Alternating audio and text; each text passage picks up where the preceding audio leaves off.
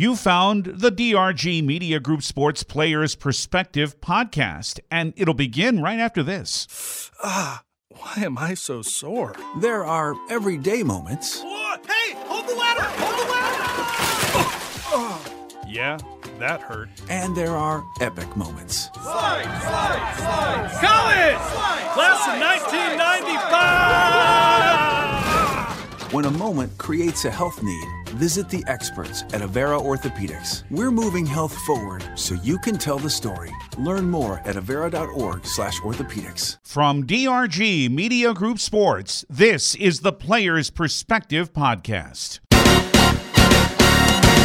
I think I've been very fortunate to have that alone time and to grow as a person, and uh, I'm thankful for that. Sam Ostarello relates the experience of playing professional basketball in Europe and a lot more with the former Stanley County and Purdue basketball star on this edition of the Players Perspective podcast, brought to you by American Bank and Trust and Avera Orthopedics.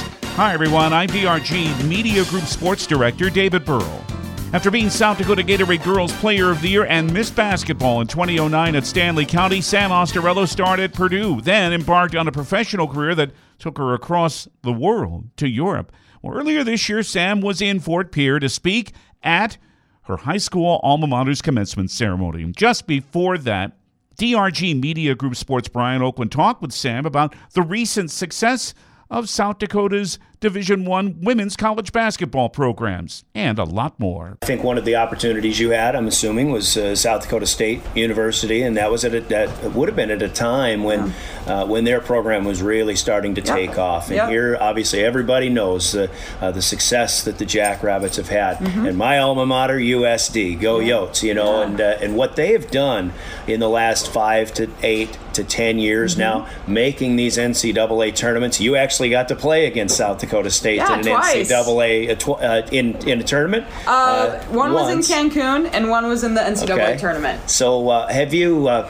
in Yeah. your time overseas, have you been able to keep uh, keep tabs on these schools and and these uh, uh, mid majors now that Yeah. are starting to, to really build these great programs? Yeah, I think it's really great. Um, so yeah, we talked about uh, playing South Dakota State. Of course, when those games came on the schedule. So when you're getting recruited, the coaches say, "Oh yeah, we can play close to your home state, so people from your hometown can come watch." I'm like, "Cool! Like I want to play South Dakota State, not because I have a vendetta against them or mm-hmm. anything. I just I think it would have been cool."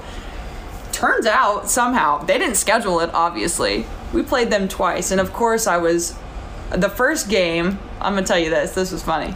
First seven minutes, I have two fouls because I was so pumped to play. Right, mm-hmm. I had all of this, all of this excitement, all of this energy. I got into foul trouble, and I'm like, well, this isn't how I imagined this to happen.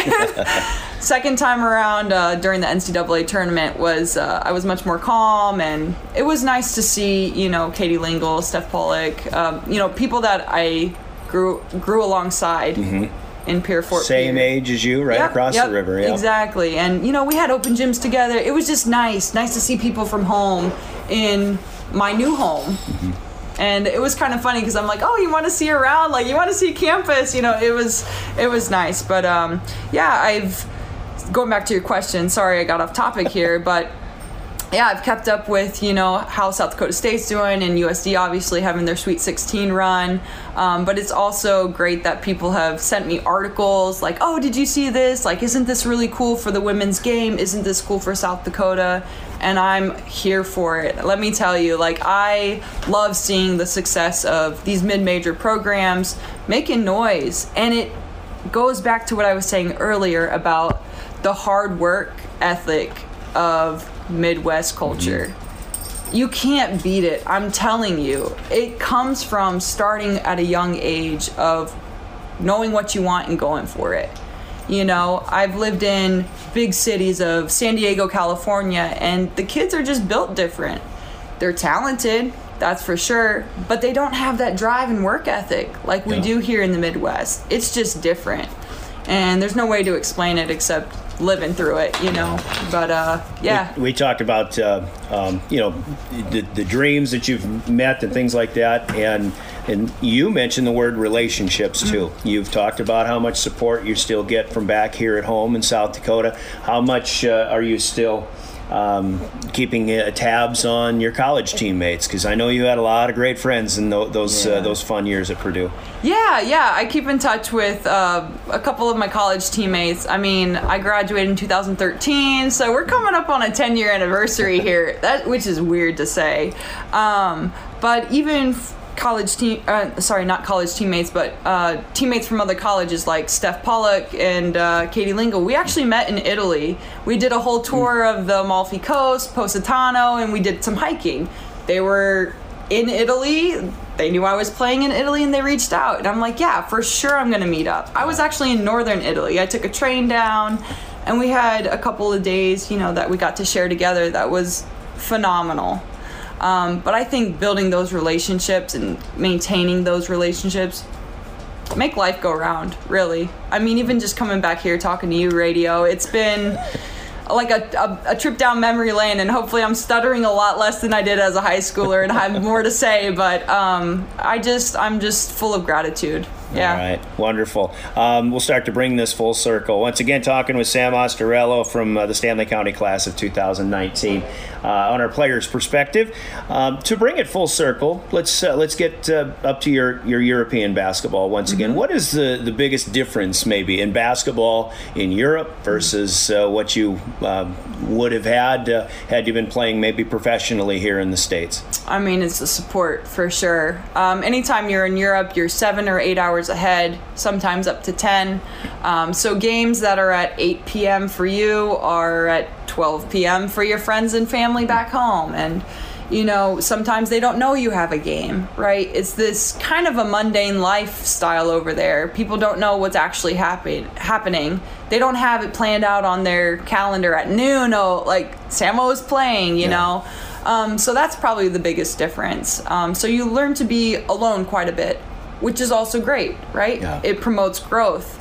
And I think I've been very fortunate to have that alone time and to grow as a person. And uh, I'm thankful for that because it showed me a side of myself that I didn't really know I possessed. Because I really did thrive off of everyone saying, Oh, I'm going to watch your game. Check in with me after. Let me know how you did. I'm like, Yeah, cool, cool, cool, right? Yeah.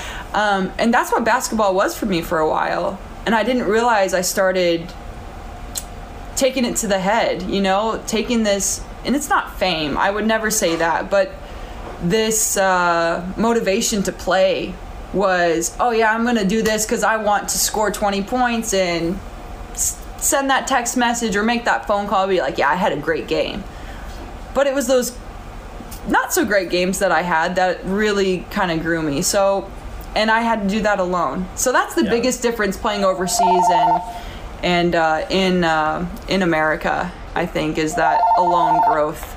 Is the is the game different at all? Okay, the game. Yeah, a little bit. I would say it depends. Eh, actually, I would say it depends what coach you have. I've had really old school coaches that are very uh, team oriented. You know, get the play through, find the read, and I've had coaches that are like, okay, you score 20, you need to score 20. No matter how you're going to score. Like, go get the ball and go do it. And that, so it's the team play versus the individual play. And I've had both in Europe. Um, but as far as like the WNBA, I feel like it runs much, it used to run much like a college kind of scheme.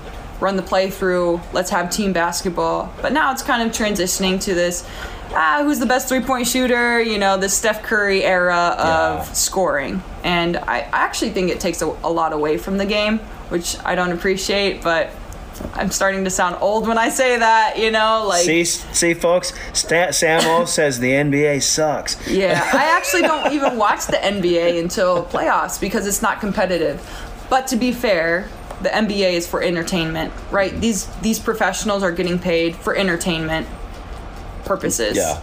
When we play in Europe, we're playing for our our Love the job, game. Mm-hmm. love of the game. Um, I mean, we have a handful of fans, 200 maybe, Yeah. you know, um, and to put that into perspective, in college I was used to a crowd of 8,000 or 10,000. And, you know, showing up to a gym that has 100 people, I'm not doing it for them. And it's not their entertainment. They're doing it because they support us. They want our passion to come through. They want that to continue because they see what impact we have on the community. Yeah. You know, it's kind of like this 20 years behind kind of role reversal thing, which is awesome. But during the pandemic, of course, we couldn't have fans, and Yeah. that really threw us for a loop. Um, and that was hard for me. I actually went through a little bit of personal turmoil of like, why, why am I playing during this pandemic? Yeah, it's a job, but like I do it to inspire a little girl sitting in the stands who's like, oh, I want to do that one day. Building a path for her, you know? It's not for me scoring or, you know, having a great game and having fans like woo over me. It's not about that. It's about the impact you're making on people. And if you don't have fans, like, what are you doing? Oh, that's a wonderful, wonderful way to look at it. Yeah. Um, uh, language barriers. You're speaking uh, Italian now, but uh, but how, how difficult has it been, and how difficult is it for maybe other Americans, for example, who are are playing overseas too? Yeah, every every country you go to, I mean, unless you have a basis of uh, Latin language, you're pretty much out of luck. You know, um, when I was in Czech, I had no idea what was being said. I get the greetings down, you know, good morning, hello, how are you? And I use that at the grocery store. But then they're like, oh, because I kind of have an accent when I speak a, foreign language. I have an accent, and they're like, oh, you kind of speak. And then they'll start going off in a conversation. I'm like, I don't understand, you know. So um, it, it it's been fun, but yeah, uh, as long as you have like you go to a, a country with a Latin Latin root, because you know we're, we're we're taught Spanish or French or you know I don't know. We we were taught German actually for a year. Mrs. Swanson taught us German uh, for two years actually. Um, unless you have a, a base, you're pretty much out of luck. Yeah. Thank goodness it's 2022 and we have translating apps and things like that because that's what you really rely on. But back when I started playing in 2013 14, we didn't really have apps like that. I was still like calling home on Skype. I didn't have FaceTime. Like it was it was tough. You were on MySpace. No. I still I had a MySpace. We're not going to bring that up. But yeah, I mean, it, it's just a different time, Yeah. different time and place um, for sure. But yeah, for other teammates, you know, American teammates, um, I think we're becoming more accepting of learning a language, which is nice. Um, I don't know if it's because I'm getting older and I'm like realizing people are more accepting of it. But when I first started, they were like, "Why don't you know English?" It was a very ignorant kind of feel, um, and I was almost embarrassed to be like, "Yeah, I'm an American," because you kind of got frowned upon. Yeah. Because you knew one language, you probably didn't like the food, right? So we had this bias against us. But as far as you can talk to any of my former teammates, they're like, "Oh yeah, she's European," which is funny and then great because I'm like, "Oh, thank God I assimilated," you know, and um, yeah, it's it's just a different lifestyle for sure. It's a different pace of life, different. Um, like uh, what's important is different you know spending time over a coffee isn't like oh yeah i have 30 minutes at lunch let's meet it's two hours three hours and you're talking about nothing most of the time but it's that companionship it's the relationships like i'm saying like building those and it's so freeing. It's so important to share your life with other people. And uh, yeah that's my greatest lesson through basketball is just sharing that life. Because imagine if i've done all of these things and i have nobody to share that with what's it for? Yeah. unless i'm a narcissistic egotistical person you know? Then it's different. That's never been the case. no but uh, that's a different thing Uh, let's uh, about time to wrap this up here. But uh, last question that I that I'm thinking of right now.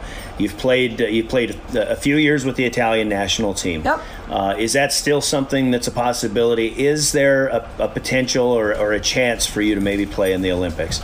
Uh, unfortunately, probably not. Okay. And I, uh, gosh, it pains me to say that, but physically, um, like I said, I've gone through some overuse injuries over the last couple years, and uh, I've had, you know, talks with the national team um, committee, with the coaches, with the staff, and they kind of know where I'm at physically.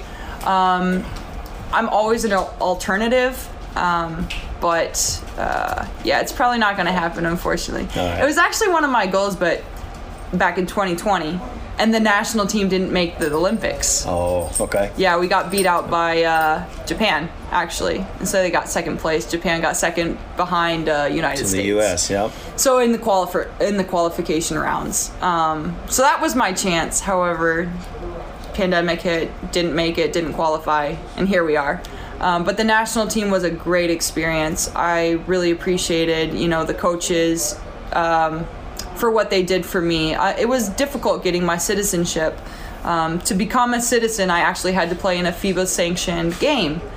And uh, there are two naturalized Italians, myself and a gal named Nicole Romeo, who is an Australian Italian. Okay. And per the FIBA rules, they can only play one of us or have one of us on the roster. So even though our heritage is Italian, we're naturalized, and uh, they can only choose one. And she's a point guard, so you can't just be like, "Oh yeah, like you're the better position player." Now you have a point guard and you have a three-four. Totally different things that you need for a team. So I'm just really grateful for for what they did, and uh, yeah, I wouldn't trade my experience for any for anything. Sam, uh, want to thank you for coming back and, and chatting with us. And, and by golly, we still wish you all the best of luck. And uh, and I think we've all kind of got a, a few life lessons that we've uh, uh, learned by your experiences and, and things like that. And uh, boy, it's uh, it's great to see you again. We're still following you on social media. And and uh, any final thoughts in this uh, your player's perspective? Here? Yeah, I just want to say thank you to everyone, uh, you know, for the constant support and for really putting in time, investments, money, whatever that looks like for you into youth sports. Because, like you said, it's about the life lessons we learn from these things. I'm not going to remember about an AU tournament that I scored or we won a trophy.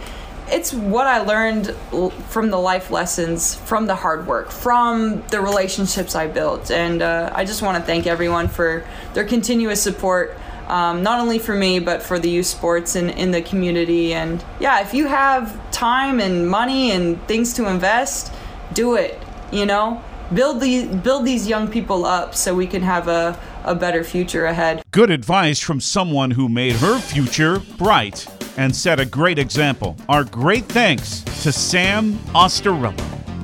This is the DRG Media Group Sports Players Perspective Podcast.